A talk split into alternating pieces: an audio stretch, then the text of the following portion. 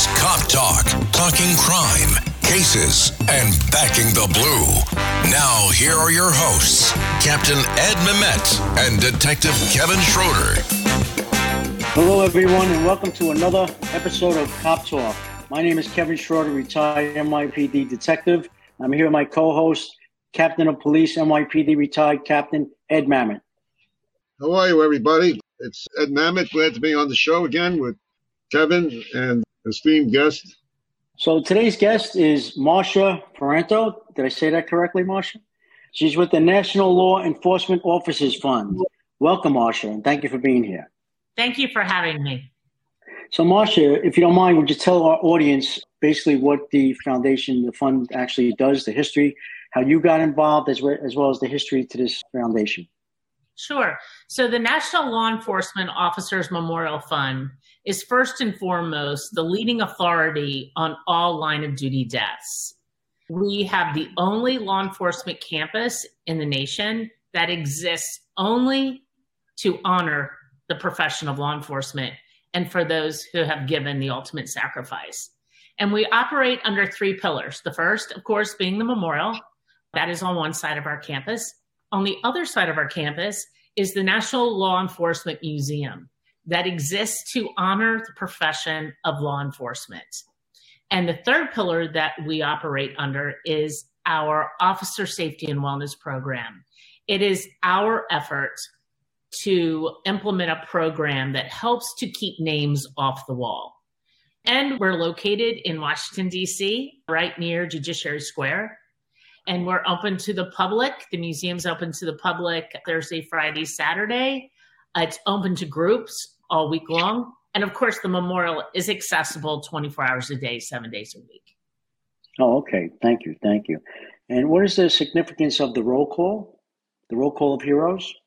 Yes. So each year, many of you know, we have Law Enforcement Week in Washington, D.C. And during that week, the National Law Enforcement Officers Memorial Fund holds a candlelight vigil. And the candlelight vigil is where we gather on the nation's mall, the nation's the national mall, and we read the names of the fallen officers from the year prior. This year, on May 13th, we will be gathering on the National Mall. There'll be anywhere between 30 and 40,000 people coming to the candlelight vigil where we read the names. Many of those people are survivors the loved ones of the law enforcement officers who have lost their lives. And the rest of the audience is law enforcement themselves. And we gather on the mall on the 13th, and at 8 p.m., we start reading the names. This year, we'll be reading the names of 556 fallen officers. 226 of those officers actually lost their lives last year in 2022. The remainder of those officers we call historic deaths.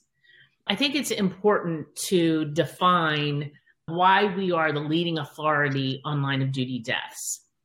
We are the only organization that has a stringent review process for every case of every fallen officer. There are other organizations, for example, like ODMP, Officer Down Memorial Page, they do an excellent job at letting the nation know about recently fallen. So, any law enforcement officer who has lost their lives, every law enforcement life loss is a tragedy. How we differentiate ourselves is that we then define which of those deaths were considered a true line of duty death. All right, so let's get back to May 13th. So when we stand on that dais and we read the names of these 556 officers, you can know that every one of those officers have been determined to be a line of duty death. By the way, the final step of the process is when their peers decide, with all of the evidence in front of them, their law enforcement peers, whether this would, per our criteria, acknowledge it to be, they will then acknowledge it to be a line of duty death. when I say that we had 226 from 2022, the remainder are historical deaths. And the reason that that's important is because not every case that comes through the process, you can just like, it's obviously a line of duty death. Some are obvious, many are not, including COVID. So we have had many COVID fatalities, but our review process remains the same. And those cases have to go through the same kind of criteria review as any other line of duty death. That review takes a long time. A lot of the medical deaths, whether it be a heart attack, COVID, those kind of medical deaths, we have doctors review, we review autopsies, we review, you know, cause of death, what the autopsy reads, there we take a look at what that law enforcement officer schedule was prior. I'm referring to COVID at this point, but had they not been on duty for the two weeks prior to contracting COVID, they certainly would not meet the criteria for a line of duty death due to COVID. That's just you know one of the examples. But we will read the names of the 556 that have gone through the process.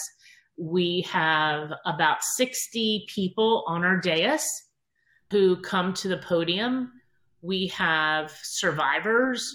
We feature a fallen officer from the prior year, video on that officer, their life, their sacrifice to represent all of those whose names are being read and who we are honoring.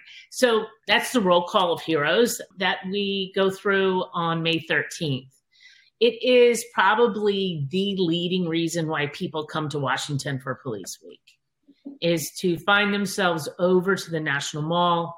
Many of them are standing for hours. It is one of the most impactful experiences I think that anyone can have, not just law enforcement. When we when we end the ceremony, everyone lights a candle. So for as far as you can see on the National Mall, are people with candles held high in honor of those men and women who have sacrificed their lives to keep our community safe. Marcia, where do you get the information from? So, when there's a fallen officer, sometimes we will seek the information, but most likely the department or agency will fill out the paperwork that is on our website. They'll fill out that paperwork and send it in to us. It's an important distinction to make. Many people think, even departments and agencies, that if they submit to PSOB, which is the benefits portion of a fallen officer, if they if they submit to PSOB, they're submitting to us, and it's not the case. Our criteria is different than PSOB. It always has been different than PSOB. I think our criteria might be even more stringent than PSOB as far as um, um, being approved as an official line of duty death. But they submitted online, and that's how we start the case. But are you sure that you get everybody? How do you guarantee that you get every single line of duty death? I know that the FBI keeps statistics on police officer deaths, but it seems to me that you go beyond that. So I was just yeah. wondering, how do you ensure that you just you get about everybody that's that's involved? So it's impossible to be 100% sure, but we have relationships with almost every department, every agency around the country because they've all had some kind of experience that has brought them unfortunately into our into our circles. So it's either directly from the lead in that department or agency, or it is the surviving family who reaches out to their department and asks for a case to be started. So a lot of it is us understanding the research and what's going on. And we do sometimes we'll compare our notes to FOP, FBI to make sure that we cross reference and get as many as possible. It is true, Ed, that some departments don't submit the name for a line of duty death. And sometimes it's not until five years later did somebody say, well, why wasn't this person's name engraved on the memorial wall? And so they can start a case at any time. Marcia, do you find the numbers going up each year as well from 9 11 related deaths? Yes, we still are adding 9 11 related deaths. So tragic. I think last year we added six I'm aware for this year of three that we're adding from 9 11. So it continues, 9 11 continues to kill. Yes. It is far reaching. These men and women, you know, they went into this environment, you know, not thinking about well, what's the protocol, you know, what is it that we should be doing. They right. just went in to save lives. Right. And because of that, a lot of them were exposed to things that are continually taking lives. Right. And, and you know what, too, on that note, uh, I was there. I was at 9 I was working in NYPD. I was active. I was there for 9 11. But with that said, there was many other law enforcement personnel and, and emergency medical people who came from outside New York. And then said they came from Alabama. Then he went back home to Alabama and unaware of some of the benefits to them and their families. They're unaware of it. So we actually had on Jeannie Kelly on our show, who actually, do you know Jeannie Kelly? Yes. Yes. So she was great. She really informed a lot of folks who were really not educated on what they what their resources are, who you know responded to 9/11, whether it was day one or three weeks later, and whatever their involvement was, and now years later, getting sick. So there is benefits for them and their families, and that's what Jeannie was on a show to make people aware of that. So I was just curious of how many, unfortunately, how many you know if you get these numbers every year from 9/11 related deaths. So they continue to come in, Kevin, and I think we're going to continue to see that over the next few years, unfortunately. Right. Unfortunately, correct, correct. Ed? Yeah, I was asking one of the significance of the candlelight vigil on May 13 every year and other key events. What, what is that about? So I think the other key events you might be referring to are what is happening during Police Week and why people are coming. So the other key event is the memorial service on the Capitol lawn. FOP hosts another memorial service. It's on the 15th. That will be Monday this year. It usually starts around noonish, I believe. So that's a big that's a big event. Over at the on the campus, the law enforcement campus at the memorial, we do stand watch for the fallen on the 15th. That is a very the whole week at the memorial is a very solemn week. And actually, the solemn week, the pr- preparation for that solemn week actually starts on April 10th when we start engraving the names on the wall. And people, as at 10 deep, are at the memorial 24 hours a day during police week. If you go over there at midnight, it is crowded it is as crowded as it is at 6 a.m. in the morning. There are people that come that don't leave all day. This place is a very sacred place for many to attend. So anyway, we do watch for the fallen.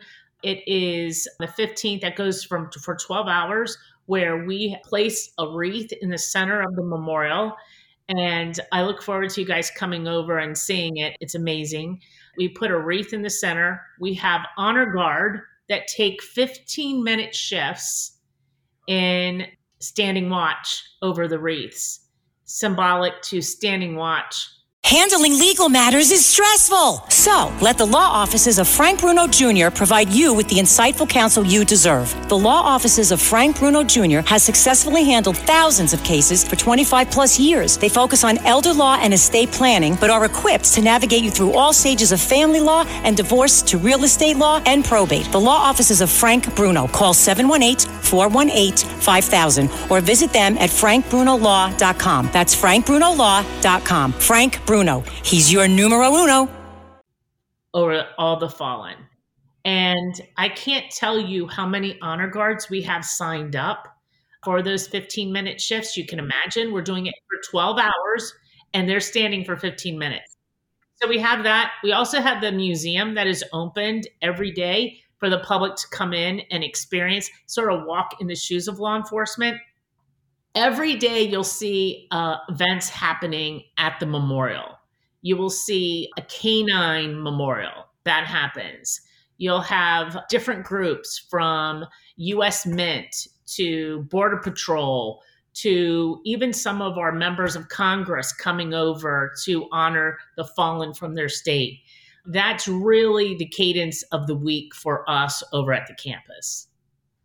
You know, you know, you mentioned before the uh, the engraving. I was watched your video yesterday. It was a very interesting process. Could you describe that? How that's done?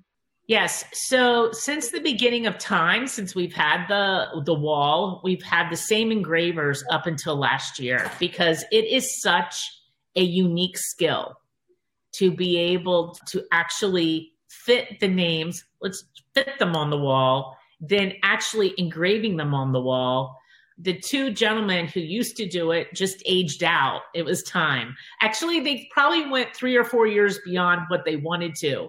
But it is a, for the engravers, for the men that are doing this, that know how to engrave stone. I've talked to each of them before they get started. And it is a very, very sad two weeks. Then they know every name that they're engraving represents spouses that are alone, parents who have lost their children, children who have lost their parents. And they know the significance and the meaning behind it. But it is truly a skill to not only get it right and placed right, but to watch these men work, even the depth of the engraving, you know, that matters to us because that wall needs to last in perpetuity. And as you know, stone can wear. So the preciseness of that engraving matters not only just so it looks good, but so it lasts. And they're highly skilled and able to do it. They're amazing. I, also noticed that you're going to enlarge the wall to accompany, unfortunately, future deaths over the next 30 years or so. Yes. So we just last year expanded the wall. It was a $2 million project. Unfortunately, it was necessary. The original wall will most likely run out of space by next year, at the end of next year. I think we'll go through this one and then we'll go through one more engraving, and we will then be moving to the added layer on top of the wall it's anticipated that that addition will take us through to 2064 is what we have estimated. And then there's going to have to be we're already starting to look at what the next step would be. You know you made mention of the cost. You said it was a million how much did you say a million dollars? Two million. Two million. So that opens the door to the need for continued funding. Well and of course you know, being a nonprofit professional, I believe very seriously over the fact that nonprofits exist if they're fundable.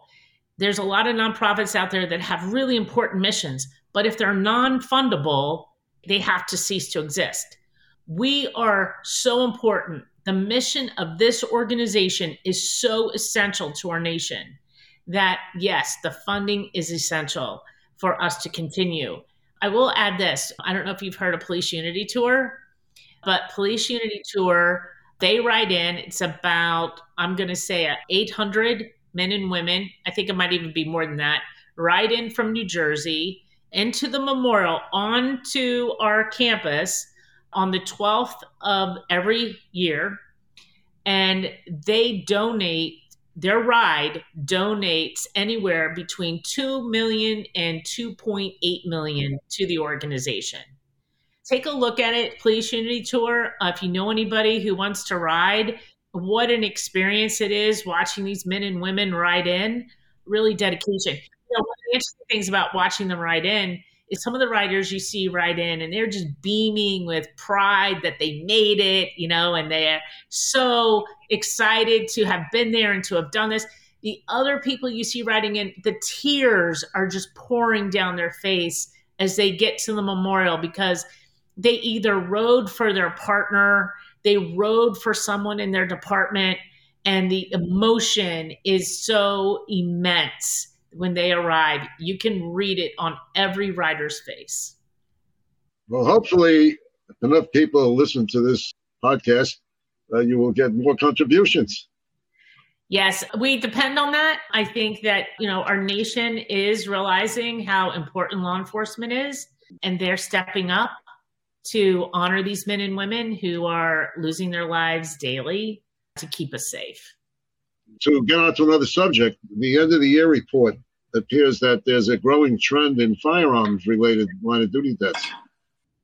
There is. You know, we, year over year, it remained the same. We had 64 firearms related fatalities this year and 64 last year. the significant number actually is if you look at decade over decade. And if you look at decade over decade, we're looking at 21% more firearms related fatalities. And that's what's causing us pause. That is a very large number. We recently, after we issued this report, we had a firearms summit where Director Dettelbach of the ATF came and presented. He talked extensively on this trend.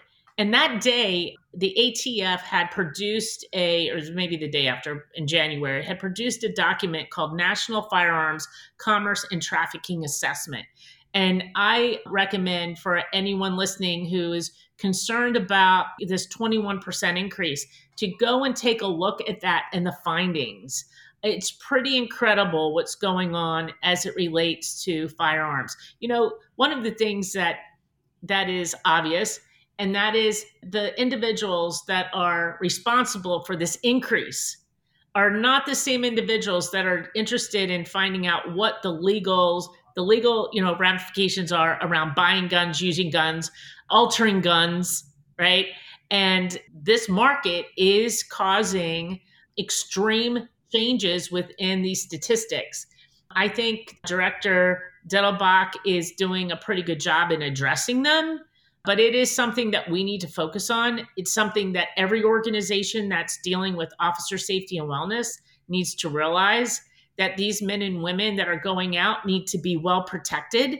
They need to have the equipment necessary to handle some of these changes that we're seeing around the country in illegal firearms, how they're being used, where they're being found. So, anyway, it is an increase. It is something that I think is alarming 21% mark. And I think it's something that we all need to be paying attention to. I have a theory about that. I wonder how you feel about it this increase that we're talking about has taken place since the George Floyd incident, correct? Yes. So we're looking over the last 10 years. Right. So my theory is that because of what's happened, many officers are reluctant now to um, use firearms or they're, they're hesitating. And, and perhaps that's what's happening where because of their hesitation, they're getting shot. Do you feel the same way? I think there's a lot of blame to go around for this, if you will. But, and I think that's a piece of it. You know, I think that when law enforcement doesn't feel supported, you're going to find more hesitation. You're going to find more moments of pause that is creating dangerous environments. But, you know, there's one thing that we all know for sure, and that is everyone, law enforcement, our political leaders, our citizens all want one thing and that's safety. They all want to be safe. And until we get all those three components working together, starting with our leaders of our nation to stop demonizing the profession of law enforcement and start pulling these citizens and and law enforcement together, it will continue to result in deaths. Not just deaths for law enforcement, but deaths for citizens. You know, police officers, as we all know, have a split second decision to make at times. And everyone else gets to sit around a round table for days, weeks, and months to figure out, well, maybe they could have went this way or that way. Well, guess what?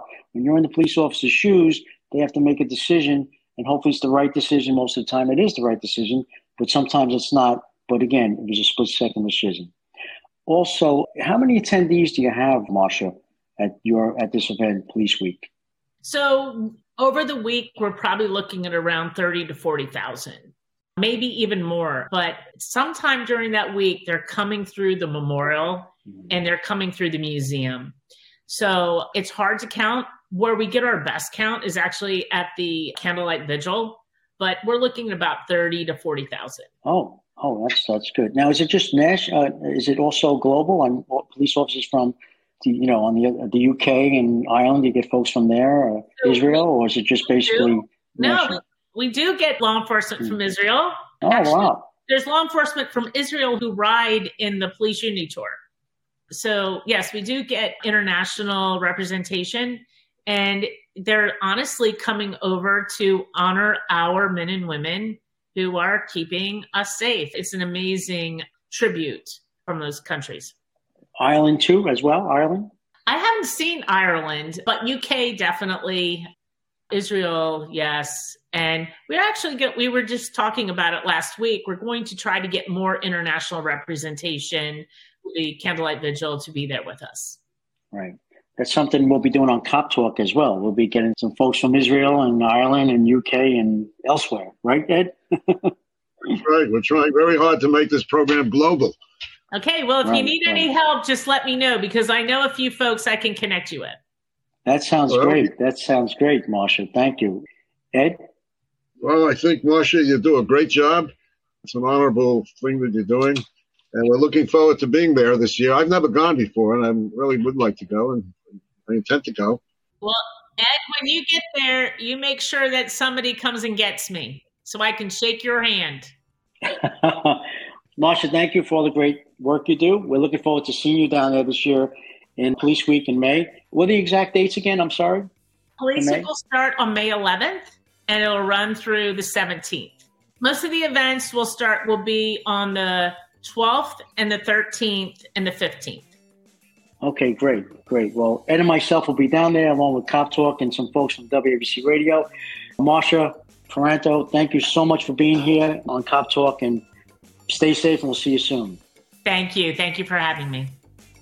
Bye bye now. Bye bye.